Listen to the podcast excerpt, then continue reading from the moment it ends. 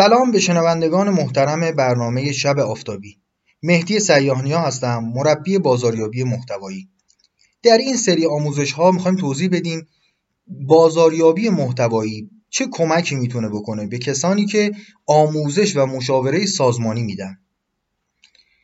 در این بخش از آموزش می‌خوام توضیح بدم موقعی که ما یک نوشته ای رو نوشتیم که حالا اسم مقاله رو باز میگم که نمی‌خوایم گوش بذاریم یک نوشته یک یادداشتی نوشتیم که یک مشکل از مخاطبان ما حل می‌کنه اون رو می‌تونیم در جاهای بسیار زیادی منتشر کنیم.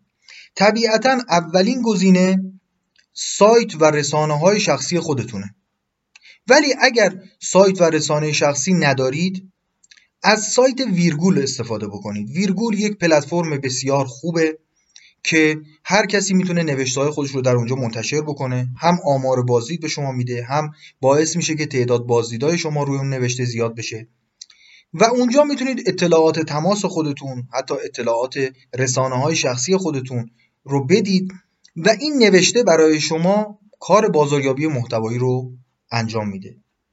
در آموزش های بعدی توضیح خواهم داد که در این نوشته چه چیزی بنویسیم. که دقیقا مخاطب ما متوجه نوع تخصص ما بشه و به سراغ ما بیاد و در حقیقت این نوشته برای ما بازاریابی بکنه و باعث افزایش درآمد بشه. شبتون آفتابی.